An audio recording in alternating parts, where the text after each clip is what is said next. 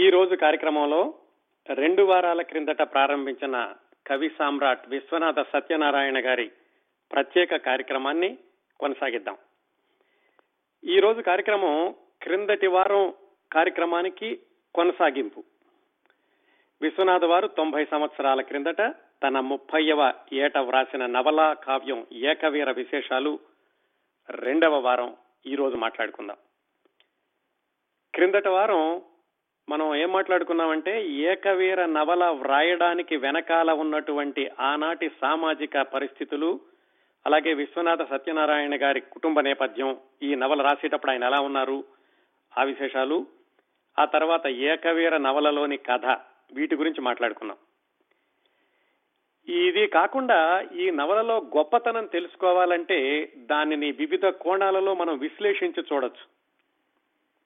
ఎలాగంటే, ఈ నవలలోని పాత్రల యొక్క వ్యక్తిత్వాన్ని ఎలా చిత్రించారు, అలాగే ఈ నవల వ్రాయడంలో విశ్వనాథ వారు చూపించినటువంటి మెళకువలు, కల్పనా శక్తి, భావనా పటిమ, అలాగే ఆయన రచనా శైలి, ఈ వీటి గురించి కూడా మనం మాట్లాడుకోవచ్చు. ఇంతేకాకుండా ఈ నవలలో ప్రధాన కథకి అనుబంధంగా కొన్ని ఉపకథల రూపంలో చాలా చక్కటి సమాచారం, ఆసక్తికరమైన సమాచారాన్ని ఇచ్చారు విశ్వనాథ్ వారు. వాటి గురించి మాట్లాడుకోవచ్చు. అలాగే చారిత్రక సత్యాల గురించి మాట్లాడుకోవచ్చు.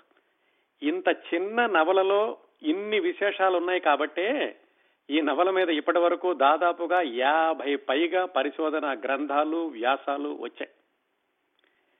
అయితే మనకున్నటువంటి పరిమిత సమయంలో ఈరోజు ఏం చేద్దామంటే, ఏకవీర నవల రచనలో విశ్వనాథ సత్యనారాయణ గారు ప్రదర్శించిన కథన కౌశలం, అంటే కథను ఎలాగా నడిపారు ఆయన, అలాగే ఈ నవలలో ఉన్నటువంటి కొన్ని ఉపకథలు, ఇంకా సమయం మిగిలితే ఏకవీర చలనచిత్రం గురించి కూడా మాట్లాడుకోవడానికి ప్రయత్నిద్దాం. అలాగే ఈ నవల గురించి, అలాగే మరికొన్ని ఆయన రచనల గురించి విశ్వనాథ సత్యనారాయణ గారు ఆయన స్వయంగా వెలిపించినటువంటి కొన్ని అభిప్రాయాలు, అవి కూడా ఈరోజు తెలుసుకుందాం. ఏకైక కవివీరుడు విశ్వనాథ సత్యనారాయణ గారు వ్రాసిన ఏకవీర నవలలోని గొప్పతనం, ప్రత్యేకతలు, ప్రత్యేకమైనటువంటి అంశాలు, వాటికి వెళ్లబోయే ముందు ఒక్కసారి ఆ నవల యొక్క కథని క్లుప్తంగా గుర్తు తెచ్చుకుందాం. క్రిందటి వారం మనం అరగంట మాట్లాడుకున్నాం. ఒక 2-3 నిమిషాల్లో ఆ పాత్రలను గుర్తుకు చేస్తాను. ఎందుకంటే మనం ఈ నవల యొక్క గొప్పతనం గురించి మాట్లాడుకున్నప్పుడు కొన్ని సన్నివేశాలను మనం ఉదహరించుకుంటూ ఉంటాం. కథ ఏమిటంటే, చాలా క్లుప్తంగా 4 స్తంభాల ఆట లాంటి ఒక విషాదాంత ప్రేమ కథ ఇది. ఇందులో 4 ప్రధాన పాత్రలు. కుట్టాన్ సేతుపతి, ఏకవీర, వాళ్ళిద్దరూ భార్యాభర్తలు, రాజవంశానికి చెందిన వాళ్ళు. వీరభూపతి, మీనాక్షి, వాళ్ళిద్దరూ భార్యాభర్తలు. ఈ వీరభూపతి ఒక పేద రైతు కుటుంబానికి చెందినవాడు, మీనాక్షి కూడా పేద కుటుంబానికి చెందిన అమ్మాయి.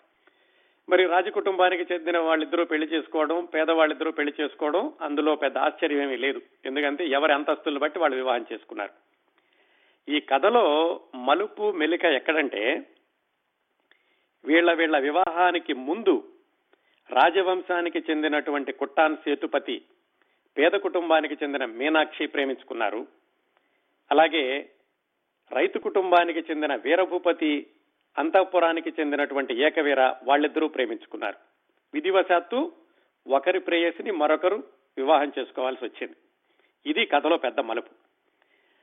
అయితే ఆ తర్వాత ఏమి జరిగింది? వీళ్ళ వివాహాలు అయ్యాక ఇష్టం లేని వివాహాల వల్ల వాళ్ళ వైవాహిక జీవితంలో కలిగినటువంటి మానసిక సంఘర్షణ, కథ చిత్ర విచిత్రమైన మలుపులు తిరుగుతూ ఏకవీర మరణించడంతో కథ ముగుస్తుంది. అలాగే ఏకవీరని ఒకప్పుడు ప్రేమించినటువంటి పేదవాడైన వీరభూపతి సన్యాసం స్వీకరిస్తాడు. కుట్టాన్, మీనాక్షి వాళ్ళిద్దరూ మిగిలిపోతారు కథలో. కానీ వాళ్ళు ఏమయ్యారు అనే విషయం నవల రచయిత ఈ కథలో చెప్పరు. ఇలా నడుస్తుందండి నవల. క్రిందటి వారం చెప్పినట్లుగానే విశ్వనాథ్ వారు ఈ నవలని వ్రాయడంలో 2 అద్భుతమైనటువంటి ప్రక్రియలు చూపించారు. ఏంటంటే, కథని ఏకరీతిగా ముందు నుంచి చివరి వరకు చెప్పుకుంటూ వెళ్లకుండా మధ్య మధ్యలో నేపథ్యానికి వెళుతూ, అంటే ఫ్లాష్ బ్యాక్, అలాగే మళ్ళా వర్తమానానికి వస్తూ, మళ్ళా గతానికి వెళుతూ, మళ్ళీ వర్తమానానికి వస్తూ అద్భుతమైనటువంటి నేర్పుని ప్రదర్శించారు కథను అలా చెప్పడంలో. ఇంకొక అద్భుతమైనటువంటి ప్రక్రియ ఆయన చేసింది ఏమిటంటే, దీంట్లో చివరి వరకు కూడా కథలో ఉత్కంఠని కొనసాగించడం, అంటే సస్పెన్స్ ని కొనసాగించడం. వీళ్ళు ఇద్దరు వివాహం చేసుకున్నారు, కానీ వాళ్ళు వివాహం చేసుకున్నది తమ మిత్రుని యొక్క ప్రియురాలు అనే విషయాన్ని ఆయన చాలా అత్యంత నేర్పుతోటి అక్కడక్కడ కొంచెం చెబుతూ వచ్చారు. మొత్తం నాలుగు పాత్రలు మిగతా వాళ్ళని పరిచయం చేసుకోవాలి. ఆ ఎప్పుడెప్పుడు ఎవరెవరు ఎలా బహిర్గతం అయింది వాళ్ళ యొక్క పరిచయం అనే విషయాన్ని ఆయన నవల చివరంతా కూడా ఉత్కంఠతోటి గూఢతతోటి కొనసాగించారు. చిట్ట చివరి పేరాలో తెలుస్తుంది కుట్టాన్కి ఏకవీర వీరభూపతిని ప్రేమించింది అని. అంత సస్పెన్స్ మెయింటైన్ చేసుకుంటూ వచ్చారు విశ్వనాథ సత్యనారాయణ గారు. ఈ నవలలో ముఖ్యంగా ప్రధానంగా చెప్పుకోవాల్సినటువంటి విశ్వనాథ సత్యనారాయణ గారు పాటించిన చాలా మెళకువలు, నేర్పులు.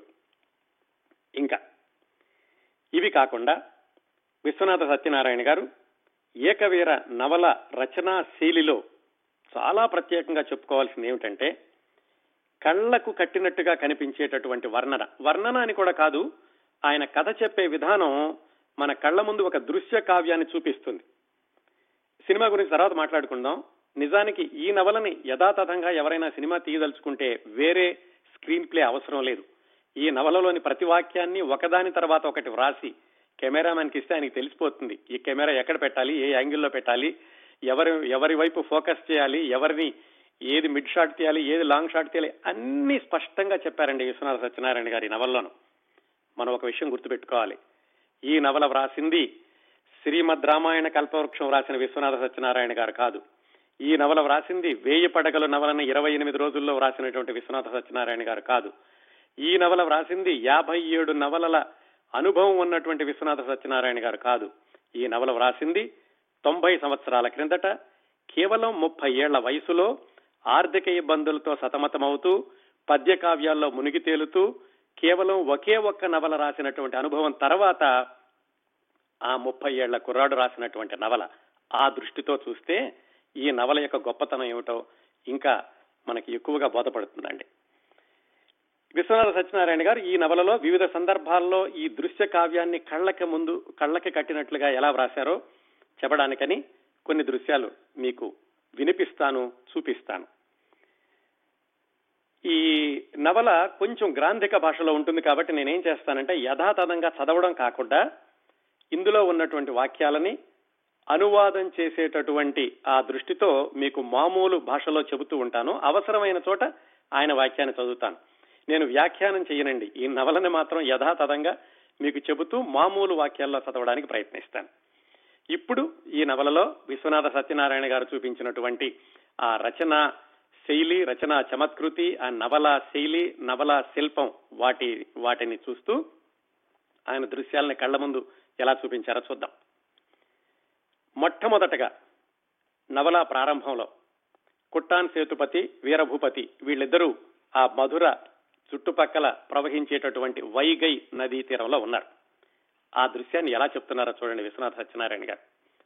కొంచెం ఏకాగ్రతతో వినండి, మీకు పూర్తిగా ఆ దృశ్యం అంతా కళ్ల ముందు కనిపిస్తుంది. ఆ రోజు కృష్ణ చతుర్దశి, కొంచెం చీకటి పడుతోంది. ఆ వైగై నది చుట్టుపక్కల ఉన్నటువంటి పరిసరాలన్నీ కూడా నిశ్శబ్దంగా ఉన్నాయి, నిర్మానుష్యంగా ఉన్నాయి. కానీ దూరంగా ఇసుక తిన్నెల మీద కాస్త విశ్రాంతి స్థలం అనిపించే చోట ఇద్దరు కూర్చుని మాట్లాడుకుంటున్నారు. చూడండి, ఇప్పుడు ఈ దృశ్యం అంతా కనపడింది కదా. ఈ దృశ్యాన్ని కెమెరాలో బంధించాలంటే ఇంకా వేరే స్క్రీన్ ప్లే అవసరమా? యథాతథంగా ఆయన చెప్పినటువంటి ఆ దృశ్యాలను అలా చిత్రీకరించి పెడితే చక్కటి చలనచిత్రం తయారవుతుందండి. ఇది ప్రారంభానికి ఉదాహరణ మాత్రమే. సరే, తర్వాత కొంత కథ జరుగుతుంది.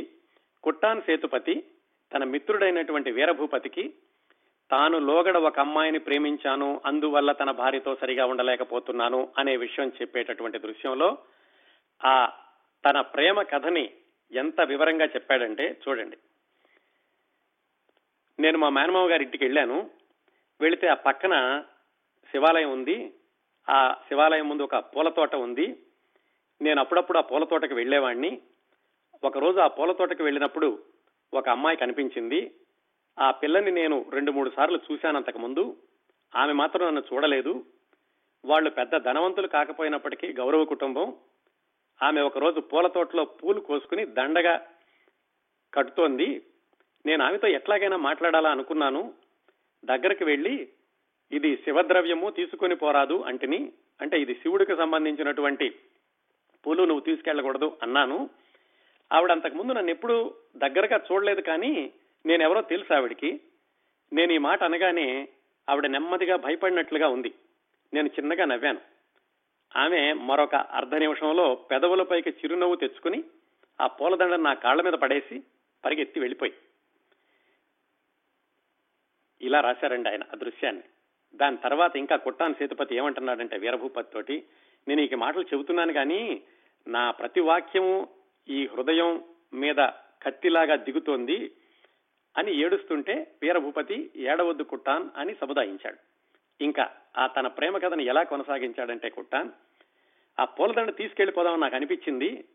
వంగి నేను తీసుకుందాము అనుకుంటుండగా నాకు అనిపించింది, నేనే చెప్పాను కదా ఇది శివుడి ఆస్తి, నువ్వు తీసుకెళ్లకూడదని, మళ్ళీ నేనెందుకు తీసుకెళ్లడం అని నేను ఊరికే ఇంటికి వెళ్ళిపోయాను.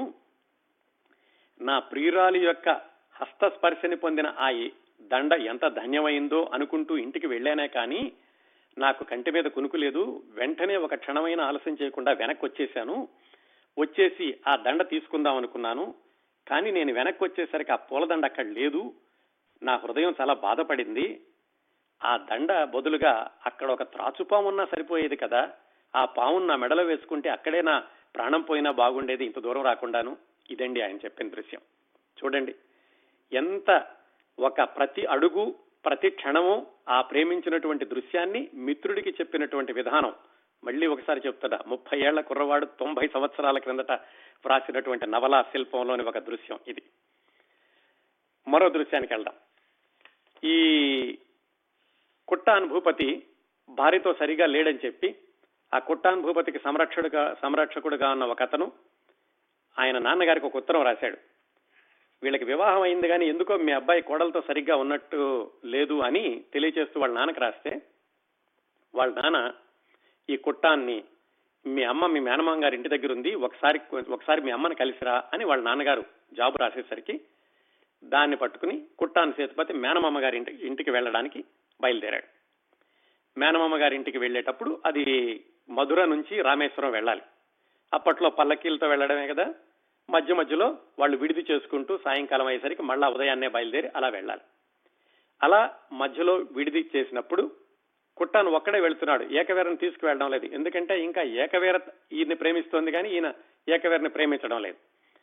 ఆ మధ్యలో రామేశ్వరం వెళ్ళేటప్పుడు ఆయన విడిది చేసినప్పుడు ఆ గుడారంలో పడుకున్నప్పుడు జరిగినటువంటి ఒక దృశ్యం చూడండి. మనం యువతీ యువకుల ప్రేమ, యవ్వనారంభంలో ఉన్నటువంటి ప్రేమ, వాళ్ళ మధ్యన ఉన్నటువంటి సున్నితత్వం, ఇవన్నీ కూడా ఎక్కడైనా మనం చలనచిత్రాల్లో కానీ నవలల్లో కానీ చూస్తే అబ్బా ఎంత సున్నితంగా వ్రాశారు, ఆ ప్రేమించిన ప్రేమికుల యొక్క మనసుని అద్దం పట్టేటట్టుగా ఎలాంటి సంఘటనలు రాశారు అనుకుంటాం కదా. ఇది 90 సంవత్సరాల క్రిందట విశ్వనాథ వారు ఏం రాశారో చూడండి. ఆ విడిదిలో ఉన్నాడు రాత్రిపూట. కుట్టాన్ గదిలో తలుపేసుకుని కూర్చుని తన పెట్టి తీశాడు. ఆ పెట్టె మంచి గంధపు కొయ్యతో చేసింది. దాంట్లో నుంచి మరొక చిన్న పెట్టె తీశాడు. అది చెద్దుకాయ పెట్టె. ఆ పెట్టెలో 4 అరలు ఉన్నాయి. ఒక అరలోనేమో వాడిపోయిన మల్లెపూలు ఉన్నాయి. రెండో అరలో కొంత మట్టి ఉంది. మిగతా 2 అరల్లోనూ కస్తూరి ఉంది. ఏమిటి దీనికి ఒకదానికొకటి సంబంధం లేదు. ఈ చిన్న పెట్టెలో మరి ఎందుకు అంత అపురూపంగా తీసి చూశాడు కుట్టానంటే, ఆ మీనాక్షిని చూసినప్పుడు, ఆమెను వెంబడిస్తూ వెళ్ళినప్పుడు ఆవిడ జడలో నుంచి జారి పడినటువంటి మల్లెపూలు ఆయన ఏరుకుని పెట్టెలో దాచుకున్నాడు. అలాగే ఒకసారి దేవాలయానికి ఆ మీనాక్షిని కలుసుకుందామని వెళ్ళి ఆవిడ అప్పటికే నడిచి వెళ్ళిపోయేసరికి ఆమె నడిచి వెళ్ళినటువంటి దారిలో ఉన్న చిన్న కొంత మట్టి తీసుకుని దాచుకున్నాడు. కొంచెం వాళ్ళిద్దరికీ పరిచయం అయ్యాక కస్తూరి పంపించాడు ఒకసారి ఆమెకి. ఆ మీనాక్షి కొంత కస్తూరి తను ఉంచుకుని కొంత కస్తూరిని వెనక్కి పంపించింది. ఆ వెనక్కి పంపించినటువంటి కస్తూరిని మరొక పెట్టెలో దాచుకున్నాడు. ఇదండి ఈ 4 ఆ చిన్న పెట్టెలో ఎప్పటి నుంచో దాచుకున్నాడు. అంటే కథాకాలానికి వాళ్ళ ప్రేమ జరిగి ఒక 8 నెలలు 9 నెలలు అవుతుందన్నమాట. ఆ పెట్టెని తీసి చూసుకుంటున్నాడు. ఇదండి ఎంత సున్నితంగా రాశాడో చూడండి విశ్వనాథ సత్యనారాయణ గారు. అంటే ఇప్పుడు చూస్తే ఇదేదో సెంటిమెంటు ట్రాష్ అనిపిస్తుందేమో కానీ ఆ ప్రేమికుల మనసుతో చూస్తే ప్రేమించినటువంటి అతను ఆ ప్రేయసిని గుర్తు చేసుకుంటూ ఆవిడ యొక్క జ్ఞాపకాలని ఎంత అపురూపంగా భద్రపరుచుకుని చాలా రోజుల తర్వాత కూడా అప్పుడప్పుడు చూసుకుంటున్నాడు అనేది. ఇంకా ఏం చేశాడప్పుడు ఈ వాక్యాలు రాసి బ్రాకెట్లో విశ్వనాథ్ వారు ఏం రాస్తారంటే, ఇట్టి రహస్యములు బయట పెట్టినందుకు మమ్మల్ని కుట్టాను పాఠకులు కూడా క్షమింతురుగాక. అది అలా ఉంచేసి ఈ పెట్టె తీసి కుట్టాను ఏం చేశాడు, ఆ పెట్టెని కళ్ళకు అద్దుకుని దుమ్ము కొంచెం నొసట మీద ఉంచుకుని కస్తూరిని పెదవులకు అంటించుకున్నాడు. అతని కనుల వెంట నీరు కారి అందులో పడెను. చూడండి దృశ్యం ఒక్కసారి ఊహించుకోండి. సున్నితమైనటువంటి ప్రేమ, ఆ ప్రేమించినటువంటి హృదయం, ప్రేయసిని గుర్తు తెచ్చుకుంటూ ఆ సున్నితమైనటువంటి హృదయం పడే అందమైనటువంటి బాధ, తియ్యటి బాధ ఎంత చక్కగా వర్ణించారో చూడండి. ఇది ఒక ఉదాహరణ. అలాగే మనం ఇప్పుడు సినిమాల్లో కూడా ఎప్పుడైనా నేపథ్యాన్ని గుర్తు చేసుకోవాలనుకున్నా కానీ, అలాగే ఎవరైనా గతకాలపు జ్ఞాపకాల్లోకి వెళితే కానీ ఎలాగా చూపిస్తూ ఉంటారు, ఆ పాత దృశ్యాలను కానీ ఊహించిన దృశ్యాలను కానీ ఒకదాని తర్వాత ఒకటి చూపించి అలాగా గుండ్రంగా తిప్పుతూ ఉంటారు. అందుకే చక్రాలు చక్రాలుగా రేపు ఫ్లాష్ బ్యాక్ లోకి వెళ్లారని చెబుతూ ఉంటాం కదా. విశ్వనాథ సత్యనారాయణ గారు ఆ దృశ్యాన్ని 90 సంవత్సరాల కిందట ఎలా రాశారంటే, ఆయన ఈ నవల రాసేటప్పటికీ ఇంకా టాకీ సినిమాలు రాలేదు. మరి బూకీ సినిమాల్లో ఇంత ముందుకు వెళ్లి చూసినటువంటి దృశ్యాలు ఉంటాయని నేను అనుకోను. ఇదంతా కూడా ఆ 30 సంవత్సరాల వయసులో ఉన్న విశ్వనాథ వారి కల్పనా శక్తికి పెద్ద ఉదాహరణ అండి. ఆయన ఏమి రాశారంటే, ఇలాంటి దృశ్యాన్ని చిట్ట చివరిలో కుట్టాన్ రాజుగారిని కాపాడడానికని వెళ్ళాడు. అక్కడ దాదాపు ఒక 4 నెలలు ఉండిపోయాడు. అప్పటికి ఏకవీర మీద ప్రేమ వచ్చింది. ఎందుకంటే ఆ తాను ప్రేమించినటువంటి మీనాక్షిని చెల్లి అనుకోవడం ప్రారంభించాక ఎప్పుడు ఏకవీర దగ్గరికి వెళదామా అనుకుంటున్నాడు, కానీ ఆ యుద్ధంలో ఉండిపోయాడు. అలాంటప్పుడు ఆయన ఏం ఊహించుకున్నాడో చూడండి. మీనాక్షి ఆయన ఊహల్లో ఎవరెవరు కనిపించారో చూడండి. మీనాక్షి వీరభూపతి, తను తన భార్య, కొత్త సైన్యము, తండ్రి రాజు, తిరుమల నాయకుడు, తన మేనమామ, వీళ్ళందరూ కూడా గిర్రున కుట్టాను మనసులో చక్రభ్రాంతి పొందెను ఒక చక్రంలాగా వీళ్ళందరూ తిరిగారట. ఇప్పుడు ఊహించుకోండి, మన సినిమాల్లో చూపించేటటువంటి ఆ ఫ్లాష్ బ్యాక్ వెళ్ళేటటువంటి ఆ వలయాలు కానీ అవన్నీ కానీ ఆయన చక్కగా చక్రభ్రాంతి పొందెను అని రాశారు. వాన కురిసి వెలసెను, పొద్దు కృంకినది, ఘంటాధ్వని వినవచ్చెను. ఇది ఇంత చక్కగా ఆ దృశ్యాన్ని, వాతావరణాన్ని మన కళ్ళ ముందు నిలబెడతారండి ఆయన. అలాగే ఇంకొక 2 దృశ్యాలు చెప్తాను. ఈ కథకి చాలా కీలకమైనటువంటి దృశ్యం ఏమిటి, మీనాక్షి వాళ్ళ ఇంట్లో ఏకవీర వీరభూపతి ఒకళ్ళకొకళ్ళు తెలియకుండా అనుకోని పరిస్థితుల్లో కౌగిలించుకోవడం. అది ఈ కథకి కీలకమైన మలుపు. ఆ కౌగిలి తర్వాత ఏకవీరకి మనసు అదో విధంగా అయిపోవడం, భర్తను దగ్గరికి రానివ్వలేక భర్త కౌగిలించుకున్నప్పుడు ఆవిడ చనిపోవడం అది. అలాగే వీరభూపతి ఈ అనుకోనికుండా జరిగినటువంటి సన్నివేశం వల్ల సన్యాసి వెళ్ళిపోవడం. ఈ రెండిటికి కూడా కారణం వాళ్ళిద్దరూ అనుకోకుండా కౌగిలించుకునేటటువంటి దృశ్యం. ఆ అనుకోకుండా వాళ్ళు కౌగిలించుకోవడం అనేది కేవలం ఒక 1/2 నిమిషం పాటో 1/2 నిమిషం కంటే తక్కువ పాటో మాత్రమే జరిగింది. దాన్ని విశ్వనాథ్ వారు 6 పేజీల్లో రాశారండి. 6 పేజీలు అంటే మళ్ళీ నేను చెప్తున్నా, ఇది నా దగ్గర 1947లో ఉన్నటువంటి అప్పటి ప్రచురణ ఉంది, దాని ప్రకారం 6 పేజీలు రాశారండి. అంటే ప్రతి క్షణాన్ని, ప్రతి కోణాన్ని, ప్రతి లిప్తని, వాళ్ళిద్దరిలో జరిగేటటువంటి మానసిక పరిణామం, శారీరక పరిణామం, క్షణం క్షణం అంటే ప్రతి సెకను ఏం జరిగింది అనే విషయాన్ని ఎంత స్పష్టంగా రాశారంటే, మళ్ళీ ఇది కూడా ఒక దృశ్య కావ్యం అండి, కళ్ళ ముందు కనిపిస్తూ ఉంటుంది. ఏకవీర మీనాక్షి ఆ కూచిపూడి నాట్యం చూస్తూ తెల్లవారయ్యేసరికి ఏకవీరకు అలసట వచ్చి మీనాక్షి వాళ్ళ ఇంట్లోకి వచ్చి అక్కడ పడుకుంది. అక్కడ గదులది చూస్తోంది. వీరభూపతి కూడా బయట ఎక్కడెక్కడో తిరిగి తెల్లవారుజామున ఇంటికి వచ్చాడు. మీనాక్షి ఇంకా నాటకం దగ్గరుంది. వీరభూపతి ఇంట్లోకి వచ్చాడు. ఎదురుగుండా ఏకవీర కనపడింది. ఏమైంది, ఏకవీర పేరు ఇతనికి తెలీదు, వీరభూపతి పేరు ఏకవీరకు తెలీదు. వాళ్ళు ప్రేమించుకున్నప్పుడు ఇద్దరు, ఆవిడ పై అంతస్తులో ఉంది, ఇతను కింద అంతస్తులో ఉన్నాడు. చూపులతో ప్రేమే కానీ వాళ్ళిద్దరూ ఎప్పుడూ కలుసుకోలేదు. 6 ఏళ్ల తర్వాత ఇప్పుడు కలుసుకున్నారు. ఆ దృశ్యాన్ని ఎలా రాశారో చూడండి విశ్వనాథ్ వారు. 6 ఏళ్ల క్రిందట అంబాసముద్రం అనేటువంటి ఊళ్ళో వీరభూపతి వెళ్ళినప్పుడు అంతఃపుర గవాక్షము నుండి ఏకవీర చూపులు వీరభూపతి చూపులో కలిసినటువంటి నిమిషానికి 6 ఏళ్ల తర్వాత ఎన్నో మార్పులు జరిగి ఇప్పుడు వీళ్ళిద్దరూ అనుకోకుండా ఎదురు పట్టినటువంటి నిమిషానికి మధ్యలో ఏమాత్రం వ్యవధి లేనట్లుగా వాళ్ళకు అనిపించింది. నిజానికి 6 సంవత్సరాలు జరిగింది, కానీ ఇప్పుడు మళ్ళీ వాళ్ళిద్దరూ ఒకరికొకరు ఎదురు పడినప్పుడు అప్పుడే మళ్ళీ 6 సంవత్సరాల క్రిందట కలిసినప్పుడు ఎలాంటి భావం ఉందో ఇప్పుడు అలాంటి భావం ఉంది. వాళ్ళిద్దరూ ఎదురుగుండా ఉండడం తప్ప వాళ్ళకి అసలు ఆ సందర్భం ఏమిటి, సమయం ఏమిటి అనేది వాళ్ళకి కనపడలేదు, ఊహించలేదు. శరీరాలతో పాటుగా మనసులు, ఆత్మలు కూడా ఆ స్థలానికి, ఆ భావానికి, ఆ క్షణంలో మాత్రమే ఉన్నాము అనుకున్నారు వాళ్ళు. ఈ వీరభూపతిని చూడగానే ఏకవీర కోటలో బంధింపబడినట్లుగా అనిపించలేదు. అలాగే అతను వీధిలో నిలబడి ఈవిడ్ని ఎలా కలుసుకోవాలా అని ఊహిస్తున్నటువంటి మనిషి కూడా కాదు. ఇప్పుడు ఒకళ్ళొకళ్ళు ఎదురెదురుగా ఉన్నారు. ఏకవీర చేతులు చాచుకుని నిలబడింది. వీరభూపతి ఆమెను కౌగిలించుకోవడానికి దగ్గరకు వస్తున్నాడు. చూడండి క్షణం క్షణం ఎలా రాశారు. ఆమె వడలెల్లా చెమట పోసింది. ఏమీ శబ్దం రాకుండా వీరభూపతి ఒక్కొక్క అడుగు వేస్తూ ఆమె దగ్గరకు వస్తుంటే ఆమె ప్రాణాల మీద అడుగులు వేస్తున్నట్లుగా ఉంది. ఆమె ఒళ్ళంతా స్తంభించిపోయింది. వీరభూపతి కౌగిలించుకోవడానికి దగ్గరగా వచ్చాడు. ఆమె పాదాల కింద భూమి అలల్లాడిపోయింది. ఆమె నిలువునా పులకించిపోయింది. అతడు ఆమె చేతుల్ని తన చేతులతో తాకాడు. ఆమె దేహమంతటా విద్యుత్ ప్రవాహం ప్రవహించింది. ఆమె ఒళ్ళంతా కదిలిపోయింది. అతని చేతులు ఆమె దేహాన్ని చుట్టుకున్నాయి. అంతవరకు వినవచ్చినటువంటి అతని నిశ్వాస వాయువు యొక్క మనోహర మృదు స్వానం ఆవిడికి వినపడలేదు.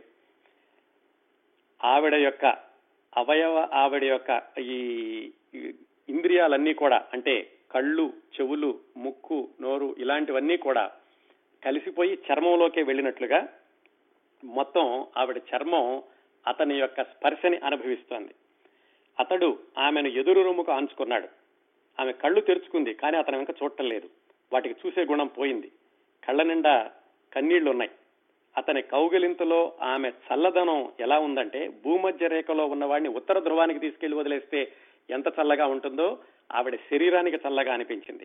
హృదయం వేడిగా ఉంది, కానీ శరీరం చల్లగా ఉంది. ఎందుకంటే ఆవిడ వివాహమైనటువంటి వనిత.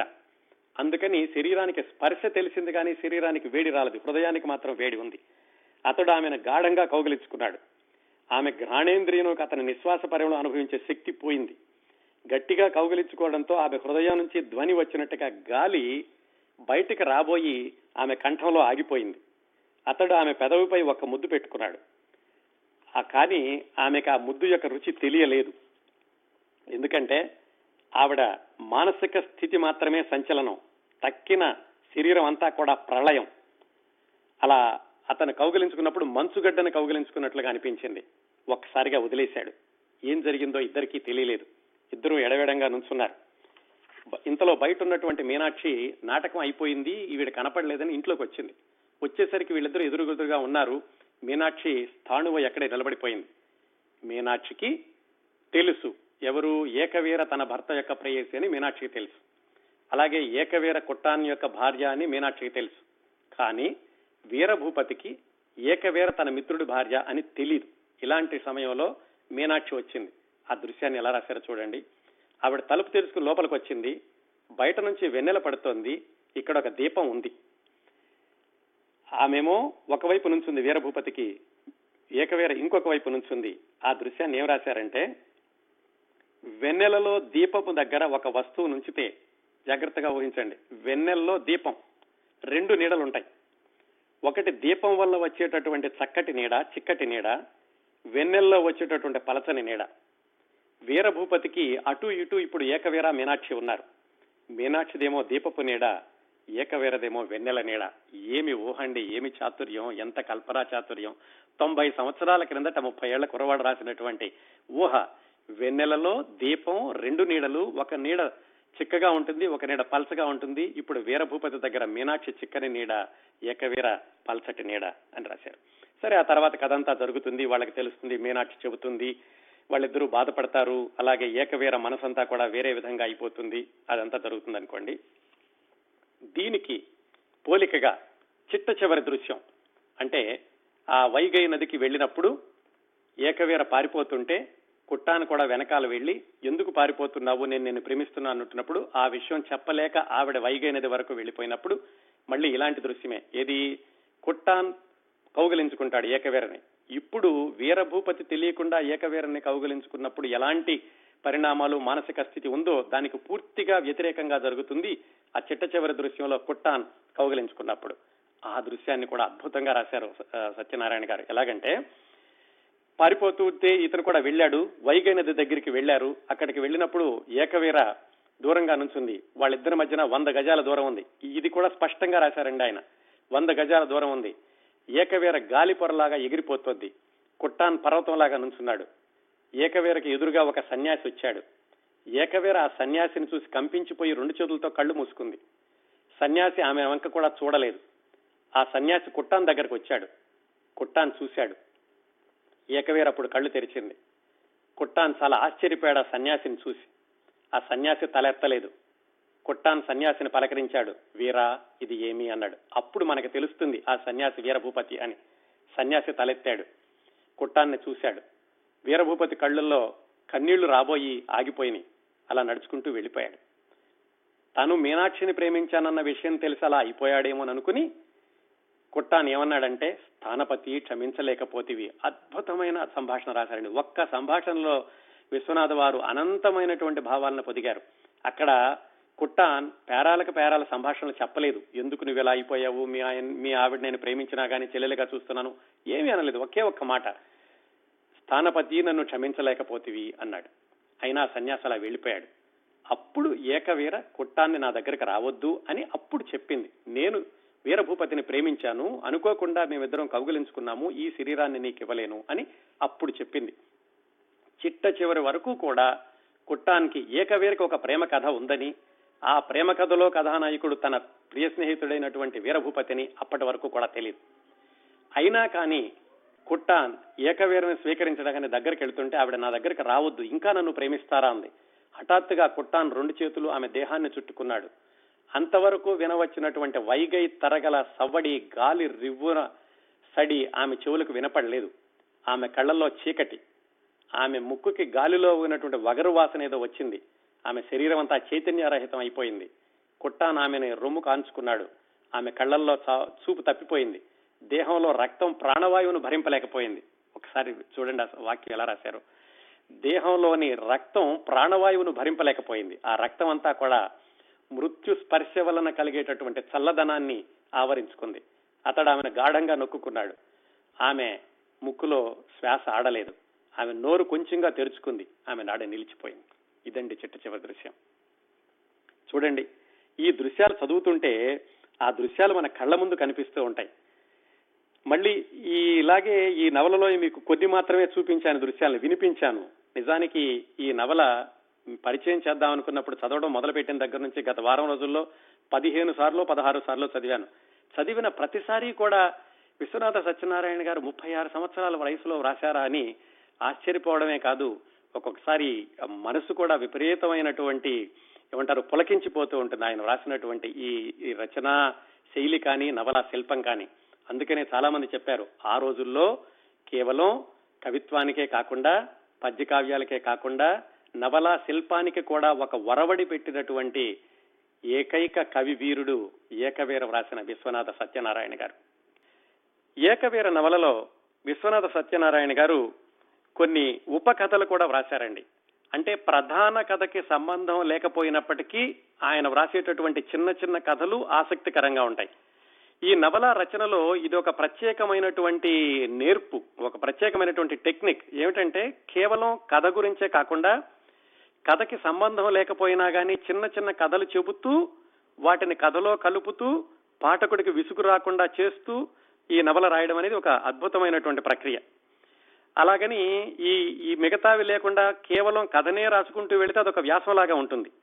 అందుకని కథకి అనుబంధంగా మరికొన్ని సందర్భాలు మరికొన్ని సన్నివేశాలు కూడా ఉండాలి. అలాగనే అవి కథకి భంగం రాకూడదు. ఈ అద్భుతమైనటువంటి ప్రక్రియని విశ్వనాథ సత్యనారాయణ గారు 90 సంవత్సరాల క్రిందట మళ్ళీ ఒకసారి చెబుతున్నారు. నాకెందుకో ఆయన 30 సంవత్సరాల వయసులో రాశారు అన్న విషయం పదే పదే పునరావృతం చేయాలనిపిస్తుందండి. ఎందుకంటే ఈ నవల గురించి మాట్లాడుకున్నప్పుడు ఆ 30 సంవత్సరాల కుర్రవాణ్ణి మనం కళ్ళ ముందు నిలుపుకోవాలి. ఆయన ఆ రోజుల్లోనే ఈ నవలా శిల్పంలో ఇలాగ ఉపకథలు కూడా చెబుతూ పాఠకుడిని ఆకర్షిస్తూ పాఠకుడికి విసుగు రాకుండా ఆయన చేశారు. ఈ ఉపకథల్లో ఒకటి ఏమిటంటే, అసలు ఈ నవల ప్రారంభంలోనే వైగై నది అనేది ఎలా వచ్చింది అనేది చెప్తారు. ఇది కథ అంతా కూడా మధురలో జరుగుతుంది కదా. మధురలో ఎవరు, మీనాక్షి సుందరేశ్వర్లు, వాళ్ళ యొక్క దేవాలయం ఉంది. ఈ మీనాక్షి సుందరేశ్వర్ల పెళ్లికి సంబంధించినటువంటి కథకి ఈ వైగై నదికి ఒక సంబంధం ఉంది. ఏమిటంటే, మీనాక్షి పాండ్యరాజు కుమార్తె, పార్వతీదేవి అవతారం. ఆవిడ పుట్టిన దగ్గర నుంచి కూడా సుందరేశ్వరుణ్ణి పెళ్లి చేసుకుంటాను అంటోంది. సుందరేశ్వరుడు ఎవరో కాదు, ఆది భిక్షువు. ఆమె బుద్ధి మరల్చడానికని వాళ్ళ నాన్నగారు చాలా ప్రయత్నాలు చేశారు.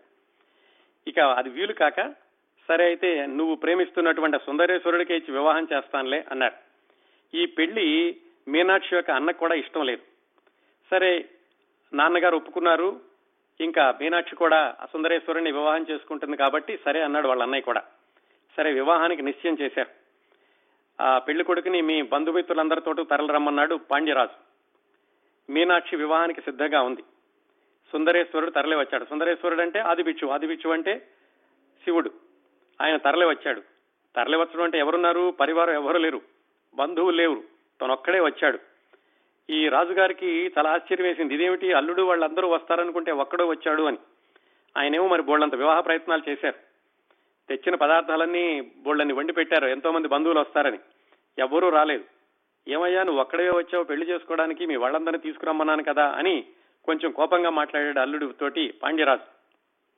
పరమేశ్వరుడు నవ్వి తన వెంటనొచ్చినట్టు ఒక కుర్రాన్ని చూపించి, మీకేం పర్వాలేదు, ఈ కుర్రాడు ఆ పదార్థాలన్నీ తింటాడులే అని చెప్పాడు. ఆ కుర్రవాడు ఎవరు? ఒక రాక్షసుడు. అతని పేరు కుండోదరుడు. ఆ కుండోదరుడిలో భగవంతుడు ఏం చేశాడంటే, అతనికి విపరీతమైనటువంటి ఆకలిని కల్పించాడు. దాంతో కుర్రవాడి వేషంలో ఉన్న కుండోదరుడు అనేటటువంటి రాక్షసుడు ఆ పాండ్యరాజు వివాహ కోసం చేసినటువంటి పదార్థాలన్నీ తినేసేసి దాహం వేసింది ఆయనకి. ఆ దాహం తీర్చుకోవడానికని మధురలో ఉన్న బావులు చెరువులు నీళ్లన్నీ తాగాడు. అయినా కానీ దాహం తీరలేదు. అప్పుడు పరమేశ్వరుడు ఆయన దాహం తీర్చడం కోసమని, ఎవరు ఆ కుండోదరుడి యొక్క దాహం తీర్చడం కోసమని, తన శిరోభాగాన ఉన్న ఆ జటాజూటంలో నుంచి ఒక జడ తీసి సడలించాడు. దాంట్లో నుంచి గంగానది వచ్చి అతని దాహం తీర్చి ఆ గంగానది పాయే అక్కడ వైగై నది అయ్యింది అని ఒక కథ అన్నమాట పురాణాల్లో.